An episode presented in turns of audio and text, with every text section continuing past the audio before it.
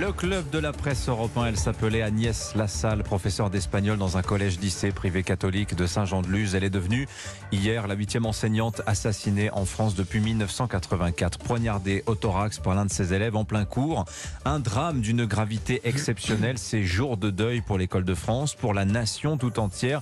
Une minute de silence sera d'ailleurs observée ce jeudi dans tous les établissements scolaires qui ne sont pas en vacances. On en parle ce matin avec nos deux plumes du jeudi. Bonjour Charlotte Dornelas. Bonjour Dimitri. Bienvenue sur Europe, un journaliste à valeurs actuelles. Et Carole Barjon, grand reporter à l'Obs, est avec nous. Bonjour Carole. Bonjour Dimitri. Carole, si vous me permettez, d'abord je fais le récit un peu de ce qui s'est passé. Euh, Agnès Lassalle est hier matin en train de faire cours. Un de ses élèves assis au premier rang se lève, se penche vers son sac, il en sort un couteau à grande lame, se dirige vers la porte de la classe, la bloque et là se retourne vers Agnès Lassalle et soudain la frappe au thorax sous les yeux de ses camarades. Alors vous imaginez bien ce qui se passe.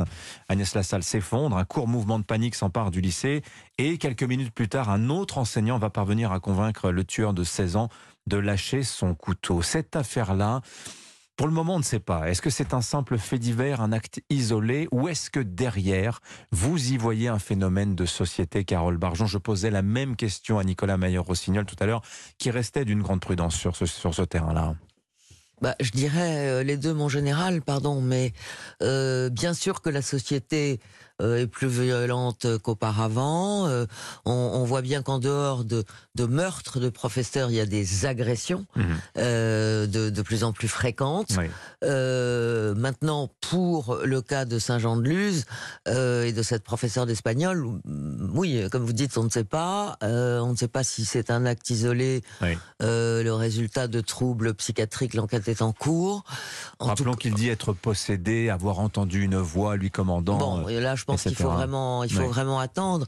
Mais ce qui est certain, euh, c'est que immédiatement dans la tête de chacun, ça pose le problème de la euh, sécurisation euh, des établissements scolaires, voire de leur euh, sanctuarisation, espère certains.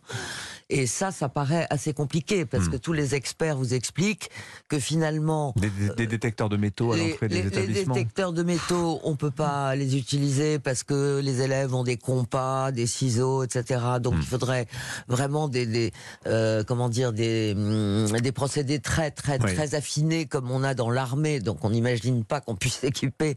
Il y a quand même 59 000 établissements scolaires en France. Hein, oui. Donc euh, oui. voilà, on voit, on, on mesure un peu l'enjeu et la difficulté en réalité à sécuriser les établissements. J'ajoute euh, un élément pour notre conversation. Euh, hier, Papendia, il dit qu'il n'y a pas lieu de tirer de conclusions hâtives de cette affaire pour l'ensemble de l'institution scolaire. Or, il se trouve que la DEP, c'est-à-dire le service statistique de l'éducation nationale, a publié mardi son bilan annuel des insultes, coups, agressions sexuelles et autres incidents. Il en ressort qu'en 2022, vous avez 12,3 incidents graves pour 1000 élèves dans le second degré. Euh, et il y a ce chiffre perturbant. 6% de ces incidents graves euh, survenus en milieu scolaire concernaient des élèves ayant pénétré dans leur lycée ou collège avec des armes blanches ou des objets coupants ou contondants. 6% quand même, c'est beaucoup, Charlotte Dandela. C'est beaucoup, mais honnêtement, là, je vais être d'accord avec le ministre de l'Éducation nationale. C'est un cas, on le sent tous d'ailleurs, euh, tout le mmh. monde essaye de raccrocher à quelque chose qu'on connaît, tout en sachant pertinemment que c'est très difficile de raccrocher cet événement à quelque chose qu'on connaît mmh. dans l'état actuel de, des, des, connaissances sur cette histoire. C'est-à-dire qu'on a là, euh, euh, on a là un, un élève, en plus extrêmement calme, décrit euh, par ses camarades comme, alors évidemment, tout le monde va aller chercher euh, quelque chose qu'on aurait pu déceler chez lui, donc on le décrit un peu marginal, un peu mmh. timide. Bon, il y a des élèves marginaux et timides. Un peu bizarre, un peu surdoué, on lit ça et oui, ça dans la presse. Oui, alors moi j'ai entendu aussi un de ses élèves qui disait qu'il avait du mal dans certaines matières. Enfin bon, bref, on, on, évidemment, tout le monde essaye de se dire, mais comment est-ce qu'on aurait pu anticiper ça? Oui. La vérité, c'est que ce qui ressort des témoignages, c'est que c'était absolument impossible à anticiper. Il est en effet rentré avec un couteau. Euh, si demain les couteaux sont interdits, il rentrera avec autre chose. Je veux dire, ça sera toujours possible, quoi que vous fassiez oui. à l'école ou ailleurs, ce genre de choses arrivera. Donc je pense pas qu'il faille le raccrocher au reste de la violence. On voit bien à chaque fois qu'il y a des actes de violence à l'école, on a quelque chose à, à raccrocher. C'est-à-dire, euh, c'est un, un, un, directeur qui avait pas pris au sérieux les menaces de tel élève. C'est euh, un, un élève qui avait été viré de l'établissement et qui pouvait revenir sans qu'on mmh. vérifie qu'il puisse pas revenir. Là, on n'a pas du tout ça en l'occurrence. Et le seul élément tangible que nous ayons, c'est les déclarations de cet élève qui dit être possédé, c'est-à-dire qu'il va lui-même, en l'occurrence sur un terrain que nous ne voulons pas prendre en compte, que nous ne savons plus prendre en compte, qui est celui de la possession. Hmm. Donc on est ah. absolument désarmé. On est absolument désarmé dans le débat public parce que nous ne savons pas traiter, euh, enfin prendre au sérieux cette euh, question. On, est désarmé, on pourrait peut-être l'être euh, un peu moins, dans la mesure où s'il s'agit, comme pour le moment on le laisse entendre, qu'il s'agit de troubles psychiatriques de, de, cet élève, ça pose immédiatement quand même la question des médecins scolaires. Euh, et euh, on sait que là, le chiffre est absolument désastreux. Il y a 900 ou 800, 900 euh, médecins scolaires en France. Pour, 60 000 établissements scolaires, vous l'avez dit tout à l'heure. Pour 59 000 établissements scolaires et 12 millions d'élèves quand même. C'est-à-dire qu'un médecin scolaire pour 60 établissements. Donc, enfin, on, voit la catastrophe, si vous voulez. Ça fait, ça fait un médecin pour 13 000 élèves. Bon. Euh, donc on est quand même loin du hmm. compte. Il y a deux rendez-vous médicaux obligatoires à l'école, c'est visite médicale à 6 ans et une autre à 12 ans. Oui. Mais euh, la vérité, c'est qu'il faudrait qu'un médecin scolaire soit dans l'établissement. Et vous avez euh, raison, c'est un vrai sujet parce que quand on sait que la santé mentale des élèves s'est dégradée, notamment la crise du Covid. Et alors, je vous citais ces chiffres tout à l'heure du service statistique de l'éducation nationale. Ça, c'est une étude Ipsos pour une association qui s'appelle Notre Avenir à tous, qui met en exergue qu'un adolescent français sur deux souffre aujourd'hui de symptômes d'anxiété. Alors, pour diverses raisons, hein, la pression scolaire, etc., la violence à l'école, le harcèlement. Hein.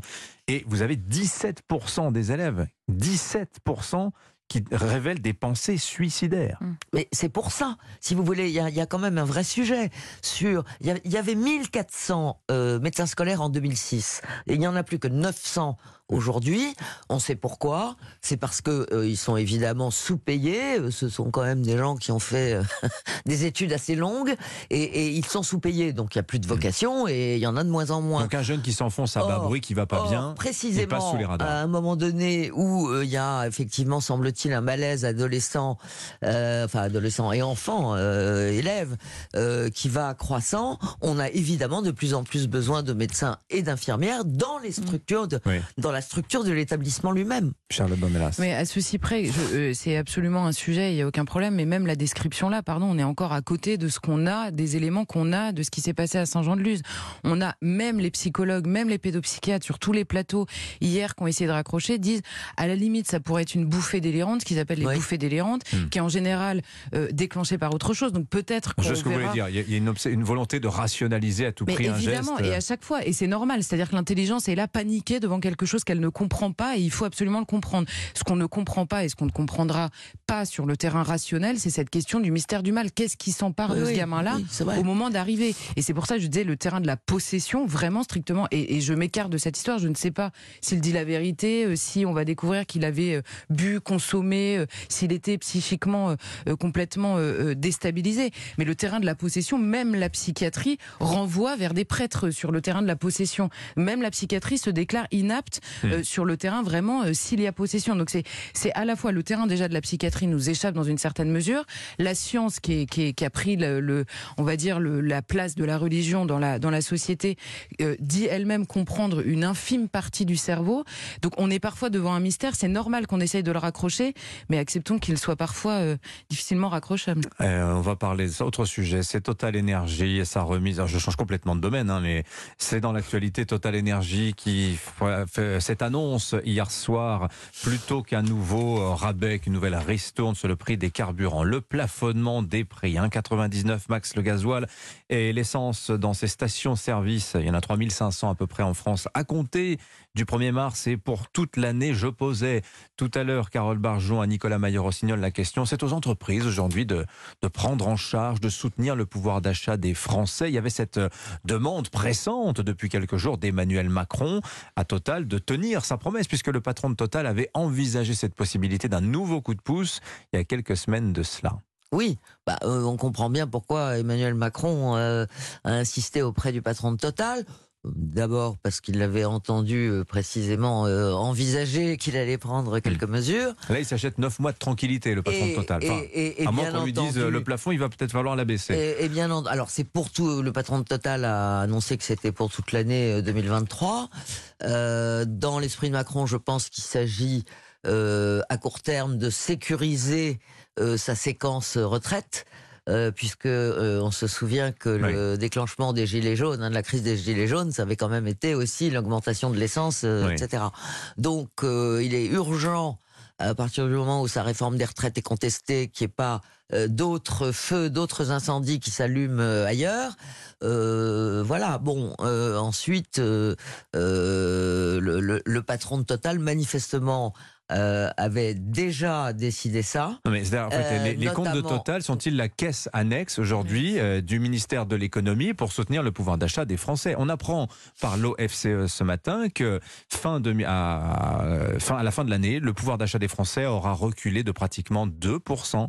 C'est considérable, surtout si vous déduisez de cela le bouclier tarifaire, l'ariston de carburant, cette baisse serait de 5%.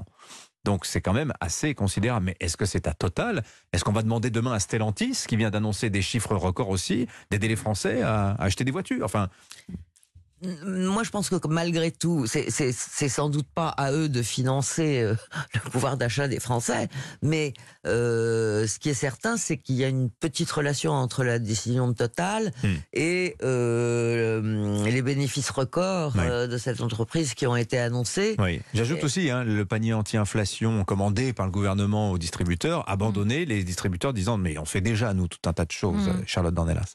Non, non, mais il y a évidemment chez Emmanuel Macron, d'abord il sait qu'il y a eu grand de publicité sur, euh, en effet, les bénéfices records de Total. Donc c'est assez euh, facile. Le patron de Total, une fois qu'Emmanuel Macron dit vous pourriez faire un effort, il est un peu bloqué euh, de, devant l'opinion publique. Maintenant, la question sur l'essence, c'est que Emmanuel Macron, il est à la fois bloqué politiquement parce qu'il va pas continuer à démultiplier les chèques qui sont une, une critique qui lui sont faites par rapport à la ligne politique qu'il a lui. Donc il demande aux autres de faire les efforts qu'il ne veut plus faire. Mais sur le terrain de l'essence, je pense si on rentre dans le détail, la taxe de l'État est bien plus importante que ce que prend Total même euh, sur ce qu'on paye euh, ah bah, à la pompe à essence. Dit à 2 euros le litre, vous avez 1 euro de taxe à peu près. Hein. Oui, bah, ce qui est la stricte vérité. Donc, hmm. euh, donc effectivement, la, la, question de, l'effort de l'État peut se poser aussi. Donc là, pour l'instant, on met entre les mains de Total pour pas avoir à le refaire. Mais, non, mais on sous-traite le quoi qu'il en coûte aujourd'hui. Mais évidemment, c'est ça. C'est exactement ça. Et on le sous-traite tout en le continuant un peu pour essayer de sauver, pour essayer de sauver en effet à la fois la séquence retraite sans s'attaquer vraiment à la question structurelle structurel du pouvoir d'achat qui ne dépend hmm. évidemment pas d'une quelconque ristourne euh, de Total. C'est anecdotique dans le dans le. Dans, alors c'est pas anecdotique quand vous faites votre plein, ah bah mais c'est anecdotique sur la question du pouvoir d'achat euh, global des Français. Parce que la question c'est que si l'inflation se poursuit, euh, qu'est-ce qui se passe fin 2023 du côté justement de Total? Est-ce qu'on va, le, est qu'on va lui demander de continuer ce, ce, cette sorte de bouclier tarifaire qu'il a mis en place finalement ou pas? Il n'y a pas de solution simple de toute façon, parce qu'évidemment, il y a ceux qui vont dire oui, mais vous accoutumez les Français à, de l'argent public, ça fausse la vérité des prix, mais en même temps, si vous ne le faites pas, vous prenez un risque social immense. Ça n'est pas simple. C'est une suite de décisions politiques qui se discutent tout ensemble ou alors, euh, ou alors jamais. Donc on endort tout le monde avec euh, telle et telle, euh, telle et telle décision sans jamais remettre en cause le, la structure. Merci mesdames. Carole Barjon de l'Obs à la une de l'Obs cette semaine. Marine Le Pen, la conquête silencieuse. Tiens, tiens intéressant. Et Charlotte dans les Valeurs Actuelles, à la une de valeur Et nous, on prend le, sujet palmade pour parler de tout ce qu'il y a euh, derrière euh, cette triste affaire. Allez, bonne lecture.